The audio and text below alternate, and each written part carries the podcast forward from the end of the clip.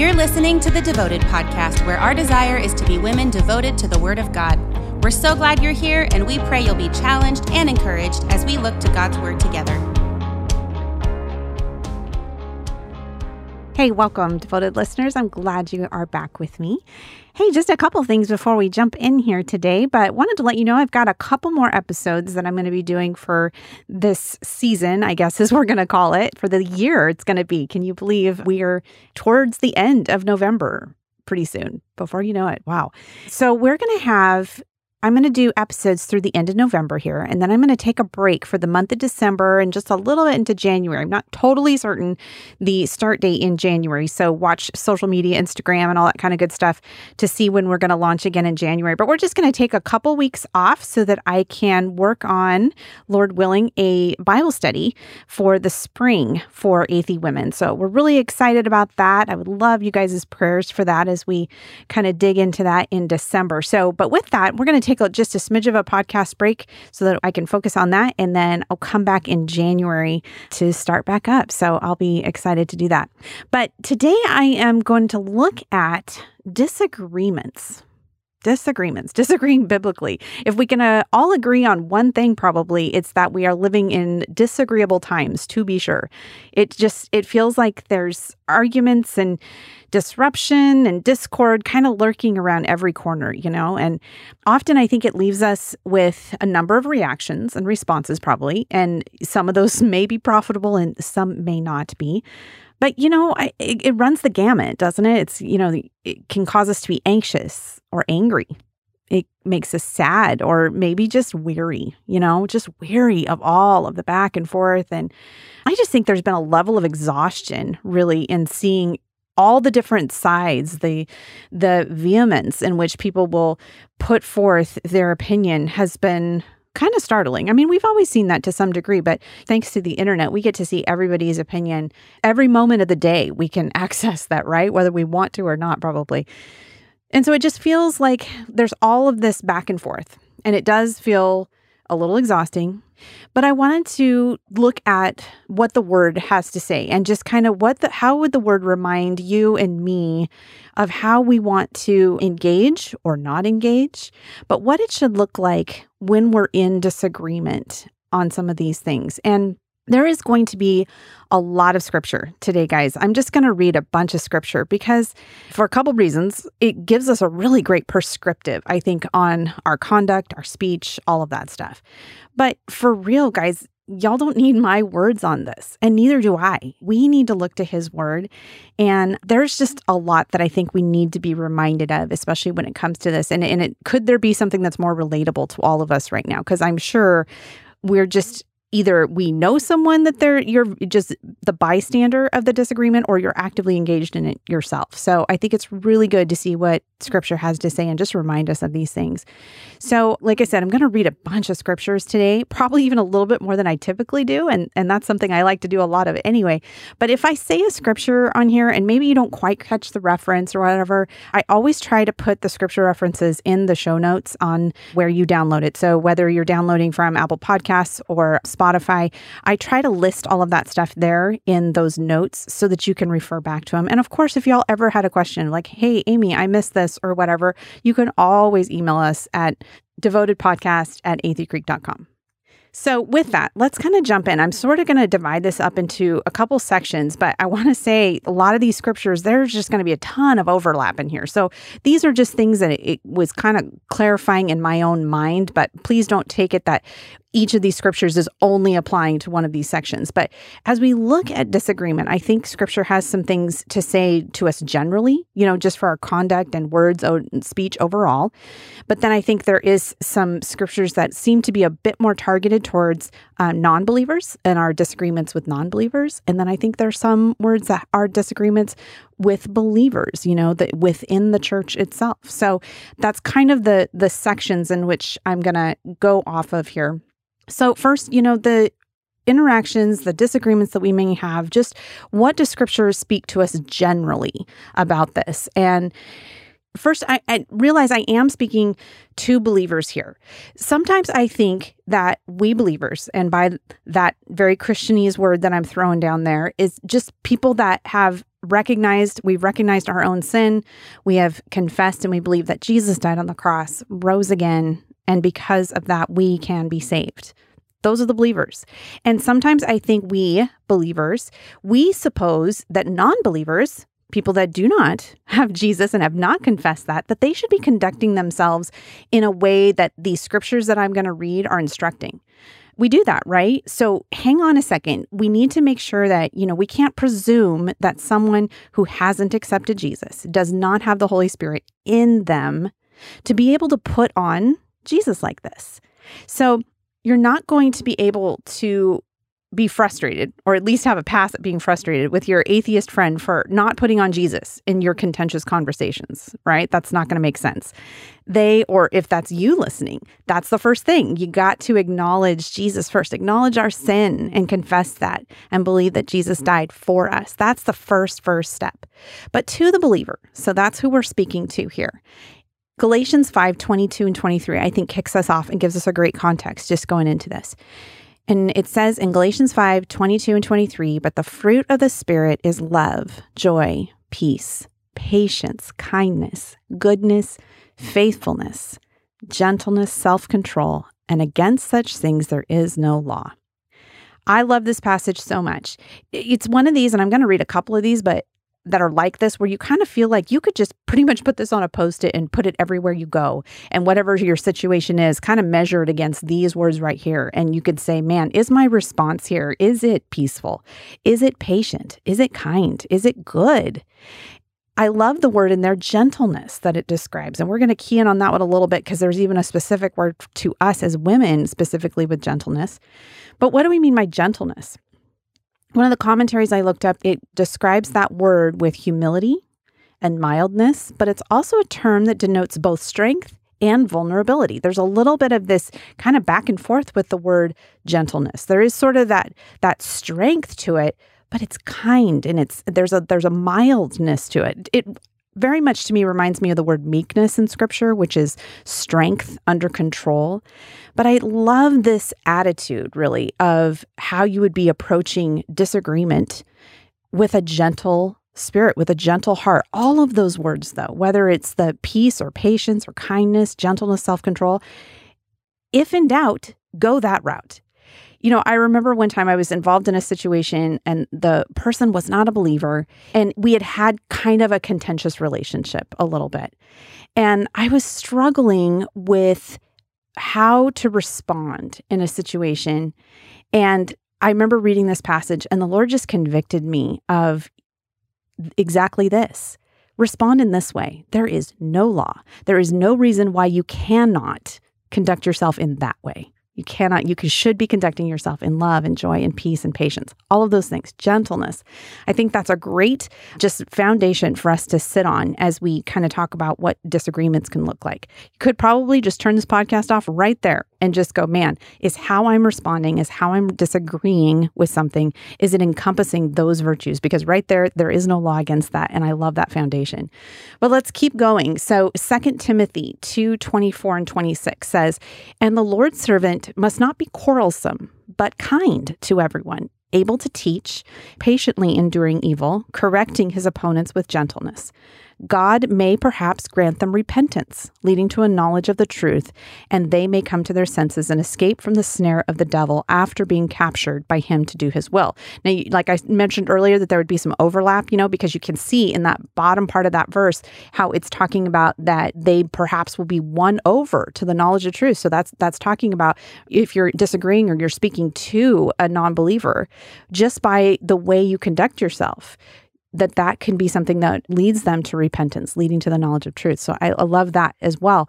But just that first part, that very first line said, and the Lord's servant must not be quarrelsome.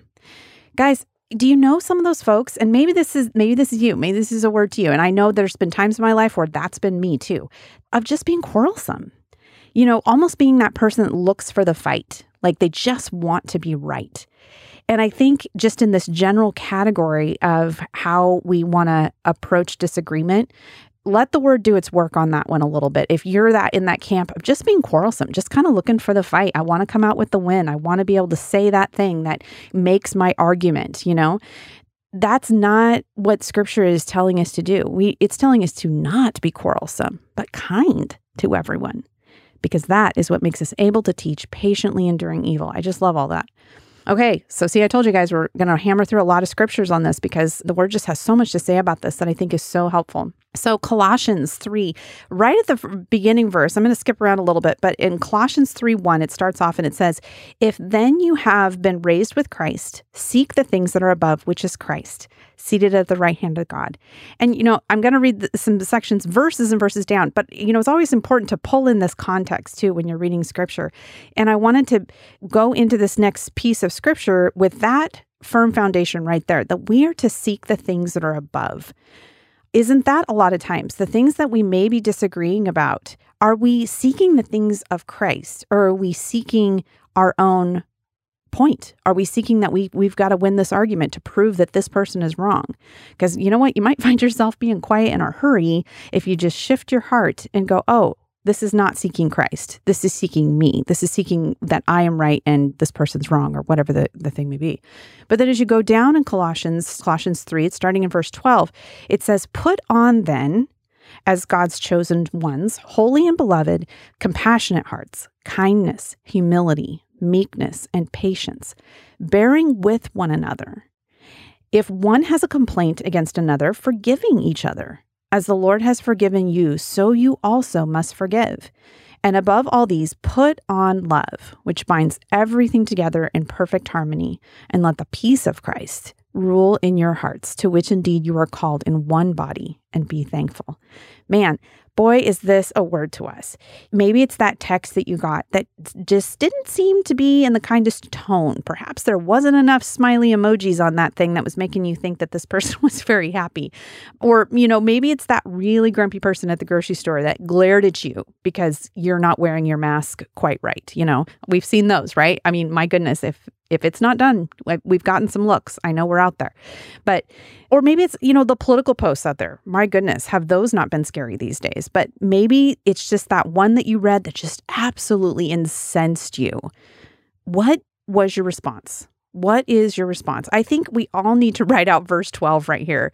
And like I said, sticky note, post that thing all over your house. Verse 12 said, Put on then as God's chosen one, holy and beloved, compassionate hearts. This is what we're supposed to put on compassionate hearts, kindness, humility, meekness, patience, bearing with one another.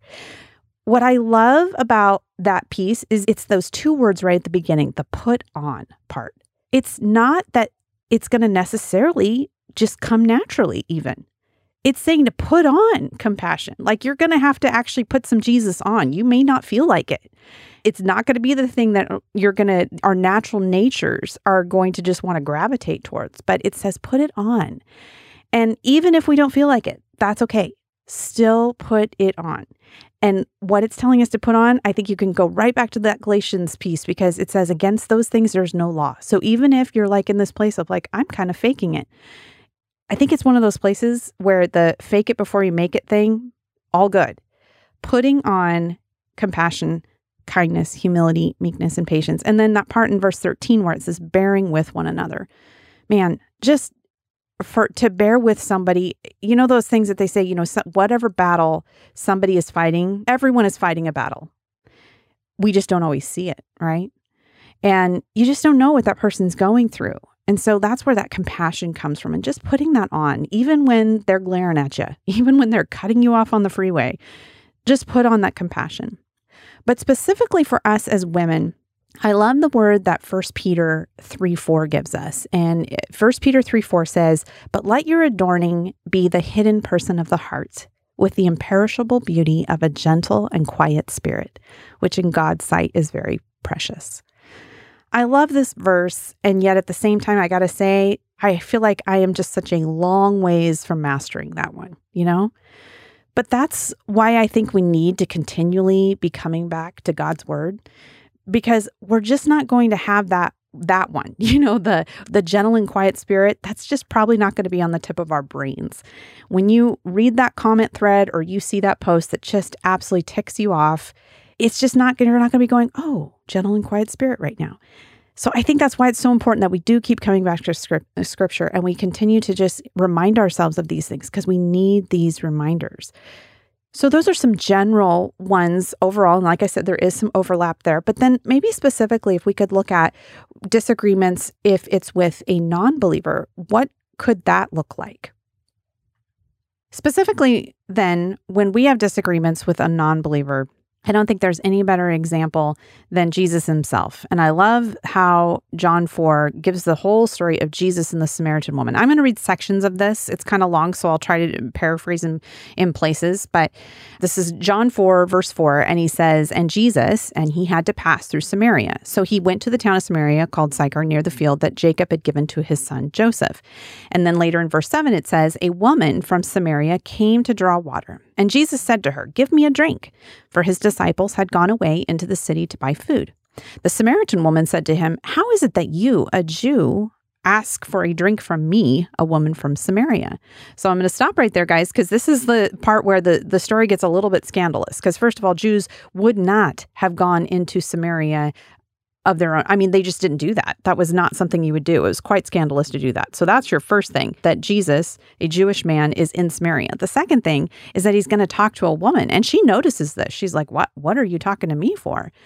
The other thing that I didn't read it up earlier, it said that she was there at the sixth hour. So this probably like lets you know that this woman was not of the best reputation. Whatever was going on, she was not going to the well when all the women would have gone earlier in the day when it wasn't as hot. She was coming out by herself later in the day.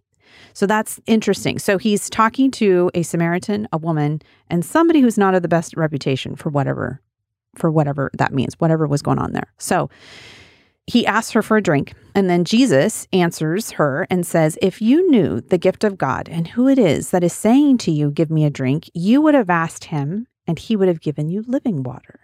So this piques her curiosity, right? And the woman said to him, said, Sir, you have nothing to draw water with, and this well is very deep. Where do you get that living water? Are you greater than our father Jacob?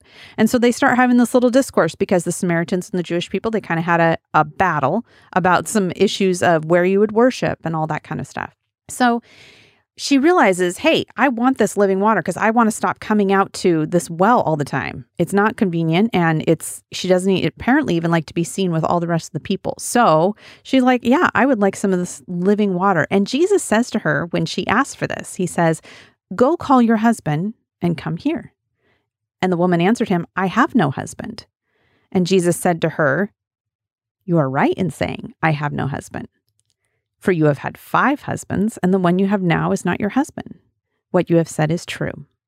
Okay, we have to stop at this because this is facts right here. Notice that Jesus did not ignore that she was living in sin and actively walking in sin. He doesn't do that. He does call it out. But you can tell by how this woman responds next that however Jesus said this, his speech, his countenance, it must have had this gentleness that we keep reading all in all these passages today because she doesn't storm out. And also, did you notice like when he said to her or when she said to him, I have no husband? He didn't condemn her for it. He didn't like yell at her and say, You're lying. And he was kind. And no, we cannot see Jesus's face in this, but as you're reading it, don't you just I just almost envision what his countenance must, must have been. And we got to know he had to be nailing it here because in her next response, she does not go storming out. In fact, after he says all this and he says that, you know, you actually have five husbands, she says her response in verse 19 is that, Sir, I perceive you are a prophet our fathers worshipped on this mountain. And then this is where they begin their kind of their theological debate about where they should be worshiping. But her response is not defensive. She doesn't storm out. There's nothing like that. And so sometimes we can be like, well, maybe we should give the woman some credit for how she was responding. I think that we could probably just go, you know, he's God and he probably nailed exactly how this should be done. Like, this is the model for how to have a difficult conversation couple things out of this. I mean, he knew that this conversation was happening. He didn't happen upon this conversation. He knew exactly when this woman would be coming to the well. He walked through Samaria, which, like I said, was not something that they would typically do. So he was looking to have this conversation. He, I just see that you can see the love that he had for this woman in that he wanted a divine appointment here. But also note how gentle he is. He's very kind. Now, he didn't ignore the sin, he does call it out, but he's kind and he's gentle. And then at the end, he brings it home And in verse 24, it starts and and he says, God is spirit, and those who worship him must worship in spirit and truth. And the woman said to him, I know that Messiah is coming, he who is called Christ. And when he comes, he will tell us all things. And Jesus brings it home and says, Jesus said to her, I who speak to you am he. So he does all of the things that we need to look to and model when we're in a difficult situation. He does meet it right head on, right? He has this conversation. He doesn't avoid it. He actually goes out of his way to have this conversation with her. But he's gentle, he's kind. He doesn't ignore the sin, he doesn't ignore what's going on, but then he has love and compassion for her and then just always brings it back to the fact that he is the one that she's actually looking for. And the rest of the story is just glorious in John because, you know, the woman goes back to the town and tells eh, all the people about Jesus and they come out and, you know, many people began following Jesus after that interaction. And I love that. In addition, though, beyond Jesus' example, there's other examples. You know, our conduct is our testimony, particularly when it comes to people that do not know Jesus. They're watching us. They they're seeing how we act. They're seeing how you act on Twitter and Facebook and whatever you're doing. They're seeing how you're acting at Fred Meyer, you know.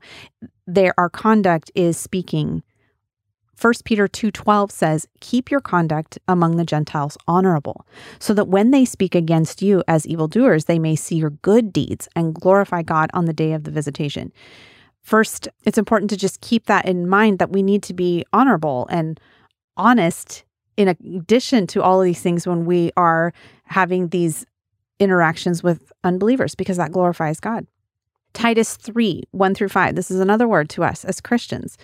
Remind them to be submissive to rulers and authorities, to be obedient, to be ready for every good work, to speak evil of no one, to avoid quarreling, to be gentle, and to show perfect courtesy toward all people.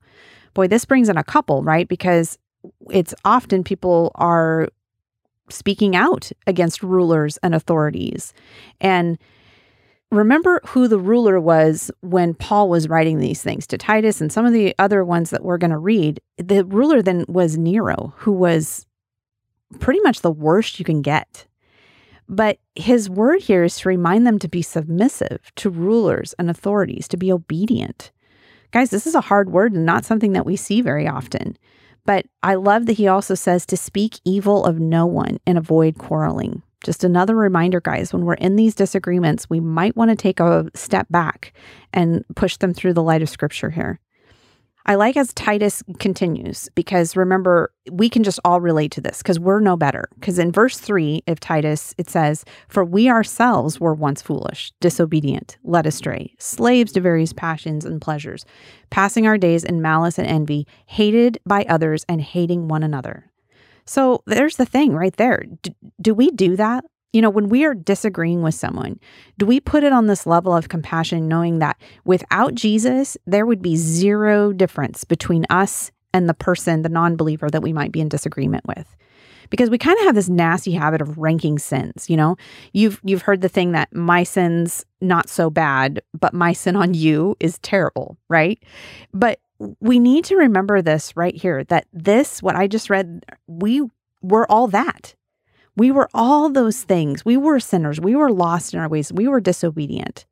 But Titus will continue in verse 4 and it says, But when the goodness and loving kindness of God our Savior appeared, he saved us, not because of works done by us in righteousness, but according to his own mercy by the washing of regeneration and renewal of the Holy Spirit. See, that's the key right there. The only thing that separates us from the one that is not believing and is still lost in the disobedience and the malice and all of those things, that was us too. But we have been saved. And it's not because of anything we did. It's not because we made sure all our works were in a line. It's only by his mercy and the washing of regeneration, renewal of the Holy Spirit. I love that line right there. Let's take a look at 1 Peter 2:13. See guys, I told you there'd be a ton of scripture, but he just there's so much about this. 1 Peter 2:13 says, "Be subject for the Lord's sake to every human institution, whether it be to the emperor as supreme or to the governors as sent by him to punish those who do evil and to praise those who do good. For this is the will of God." And, and note this part right here, that by doing good, you should put to silence the ignorance of foolish people. Interesting. Okay? It's saying first of all, is telling us similar to what we saw earlier in Titus about being submissive to the authorities and obedient. But then it also goes on to say that by doing good, we are putting to silence the ignorance of foolish people. Often we'll read these things, we'll see an article, we'll see a blog post, and we will just totally disagree with that person. And you want to write that comment or whatever it is that you should do. And I would say that's just something that you need to be prayerfully measured about. I'm not telling you to never respond, particularly depending on what you're responding to. We're going to get to into a minute when you're disagreeing with a believer. I think there's a little bit of a different construct in there. But I think it's interesting that particularly here in First Peter that it's saying that we need to do good and that puts to silence the ignorance. But guys, if we come out guns blazing and just, you know, lambast somebody with some kind of comment is that doing good? It's not going to bring about any it's not going to bring any silence from that. In fact, it's just going to provoke the fire and it's probably just going to burn hotter than it did before, right? If you keep reading there in 1 Peter 2 starting in verse 16 it says live as people who are free, not using your freedom as a cover up for evil, but living as servants of God. Honor everyone. Love the brotherhood, fear God, honor the emperor. Do you love his little list here? It's like do this, check, check, check. And then finally in verse 18, he says, Servants, be subject to your masters with all respect, not only to the good and gentle, but also to the unjust. Well, isn't that a word right there? Because we want to say, well, okay, we can be good and do some of these things, but only to the good and the gentle. But did you see what Peter said? He said, not only to the good and the gentle, but also to the unjust. That means also to the, those those comments that you know are just flat out wrong. You may not be supposed to say anything to that. We need to kind of filter these through the word. In 2 Timothy 1:14, he reminds us and he says, Remind them of these things, charge them before God not to quarrel about words. It's like he knew we were going to have social media. It's crazy. He says, Remind them to not quarrel about words, which he says does no good, but only ruins the hearers. Do your best to uh, present yourself to God as one approved, a worker who has need not to be ashamed, rightly handling the word of truth. And I, I want to segue with that one into sort of our disagreements that we can have and what the posture and what that should look like with believers. I think so far you can see just with the general context of where we need to be, you know, where we need to come from. And I that word gentleness just keeps coming out to me because it's that humility piece. I often think that when we read something, when we have a conversation with someone, and I do keep saying reading because I do feel like most of the time these difficult quote unquote conversations happen in writing, don't they? They happen by a text or a comment. I think people are somewhat emboldened these days to say things in a comment thread or in a text that they may not actually say in person. I would say one of the things, whether it's a disagreement with a believer or non believer or whatever it is, man, if you can have it in person, if you can minimally have it in a phone call, that's probably better because we just seem to want to say things that we maybe actually wouldn't say if we were actually looking into somebody's eyes. And I, I think that's uh, something that should convict us a little bit. Is the thing that you're typing, is the thing that you want to respond, is it something you would actually say if you were sitting across that person having coffee? Let that be a little bit of a guide, maybe also. But this second part of Second Timothy that it just said right there is remember the purpose of this because we want to be a worker who does not want to be ashamed, and it says rightly handling the word of truth. And that's what this section comes down to when we're going back and forth with believers. Because sometimes the things that believers are disagreeing about are matters of the church, or they might even be things that they're disagreeing with issues of biblical importance, right? So generally speaking, as we move into this area of disagreeing with, you know, believer to believer, um, I think Titus has some general words to this that I like. And he says in Titus 3 9 through 11, it says, To avoid foolish controversies, genealogies, dissensions, and quarrels about the law, for they are unprofitable and worthless. As for a person who stirs up division after warning him once and then twice, have nothing more to do with him. Knowing that such a person is warped and sinful, he is self condemned. There's a lot to this passage, but the very first part of that verse in verse 9, when it said, avoid foolish controversies and genealogies, dissensions, and quarrels about the law. I think that's a good word to us as believers when we have a tendency where we want to camp out on the things that are not essential. And you should know, whatever church you're part of, you should know what the essential doctrines are of your church. You should know what the essential doctrines are to you. Like, have you gone through it? Do you understand, like, the things that you absolutely can't move on? You know, things like knowing that we're sinners, knowing that God is the only God, believing in the death and resurrection of Jesus Christ, believing that hell is real that matters, guys. And so, but these are often things that within the church people quarrel about. Those ones, those are the big deal. But then there's other things, you know. Have you heard when people will kind of have discussions about infant baptism versus full immersion? Okay, guys, that's not that's not an essential doctrine. That's not something you have to fight about.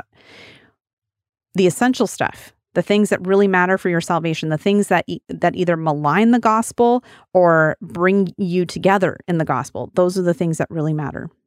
Other words for us as we deal in disagreements with believers. Got to look at Luke 6 in verse 42. A lot of people have heard this one. How can you say to your brother, Brother, let me take the speck out of your eye when you yourself fail to see the plank in your own eye? You hypocrite. First, take the plank out of your eye, and then you will see clearly to remove the speck from your brother's eye. I love how usually this passage is kind of determined as like, see, you're not supposed to judge. A lot of people say that, like, you're not, you're not supposed to judge. I don't think that's actually what it's saying. But notice that we are, because we are still supposed to take the speck out of your brother's eye. It's not saying to leave it there. But this does get tricky for us Christians disagreeing with one another within the church. Because, you know, there's this funny trend right now of unity for the sake of unity. Have you guys heard that one? It's, it's you know, it's a larger conversation on its own that we're not going to dig into here. But I don't think the Bible is telling us to not disagree, believe it or not. Okay. Because in Luke, he shows us that the posture is that when we do, there is going to be disagreement. And if you back up to that verse in Titus, when it was saying, avoid the foolish controversies, okay? Those are the things that are the non essential stuff. Don't worry about that stuff. But there are going to be things that you will disagree on. And we're going to, we'll look at a couple passages on that in a second. But there's, you know, like I said, there's this trend. It's like kind of unity for the sake of unity. We just, we just need to all agree and get along.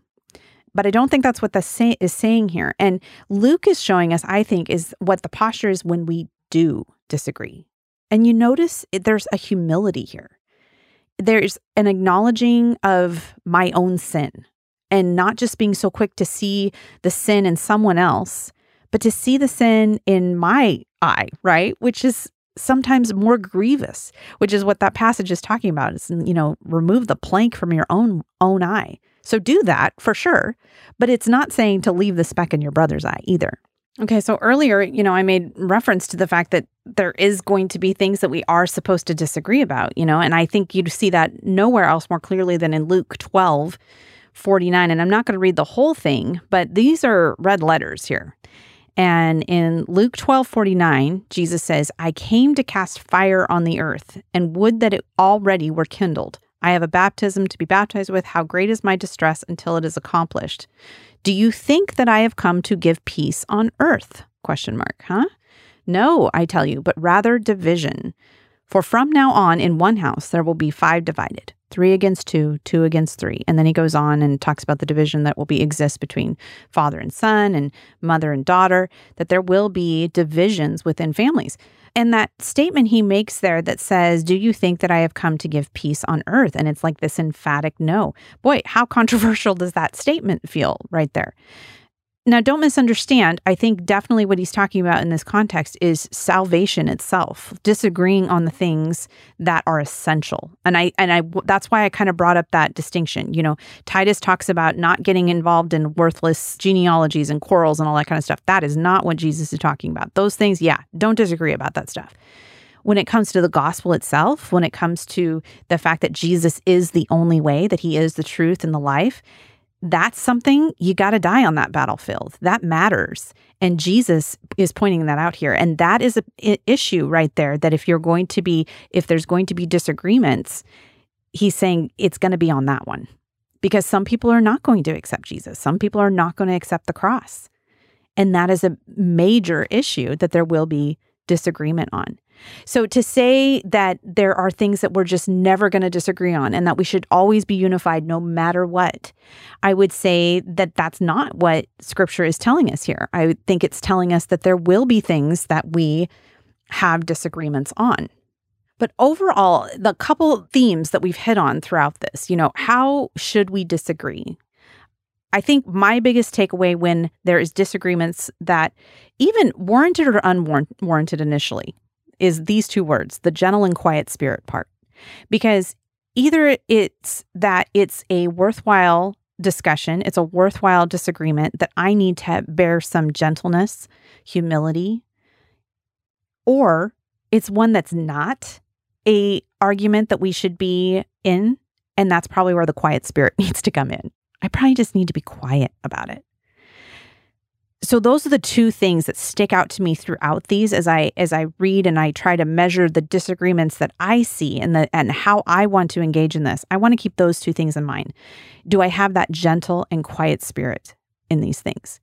But there are some times, guys, I mean, we don't like it because we just want everything to just move along as roses, right? We just we just want it to be peaceful and everybody to be happy. But you know, you can't ignore these scriptures like we just read in Luke 12, where it says that there's going to be some things that bring division. Jude 1 3 reminds us that we will contend for the faith. In fact, he's saying contend for the faith. Contend is like a, it's, it's not a, easy word. It's not a just go with the flow kind of word. It's like, no, there's contention there. Fight for it. You need to contend for the faith. And another thing with the when we should disagree we're told to always have an answer for the hope that's within us, right? We are to be ready with those responses. First Peter 3 15 and 16 says, But in your hearts, honor Christ, the Lord as holy. And then it says, Always be prepared to make a defense to anyone who asks you for the reason for the hope that is in within you. But then listen to how he says to do it. He says, Yet do it with gentleness and respect having a good conscience, so that when you are slandered, those who revile your good behavior in Christ may be put to shame. So you see what it says there? It says, yeah, we need to, first of all, have that reason for the hope that we have. We need to understand what the gospel is. We need to be able to know the fact that it's because of our sin that Jesus came and saved us. We need to know these things. We need to be able to have a defense for those things. But then it says when you do it, when you present it, do so with gentleness and respect. And when I read both of those words right there, I picture Jesus in that John story we read about the Samaritan woman because he showed he showed such gentleness and respect for her, didn't he? He was gentle in how he responded, but he was even respectful in that he didn't just like walk away and, you know, call out her sin and just almost shame her for it. He didn't do that. There was gentleness and respect there. But there's also places in scripture that say that we are to seek peace, that we're to pursue it. It's in Psalm 34 14 and in a couple others, but Psalm 34 14 is one of them. And it says, Turn away from evil and do good, seek peace and pursue it. Boy, that could have a word to us just right there. It could be instead of having that personality or that attitude that just kind of wants to go and look for the fight, it could just be that we need to go look for the ways that we can show peace, that we can pursue that. That's what Psalm is telling us there. I think it's the posture that really should be considered with this because other scriptures, like I read earlier in Jude, we are to contend for our faith, we're to be ready. So we need to keep all of that there, but we need to read that eh, where we're speaking out of gentleness, that our gentleness will be evident to all. And I think having that posture of peace and not looking for the fight is what that is telling us.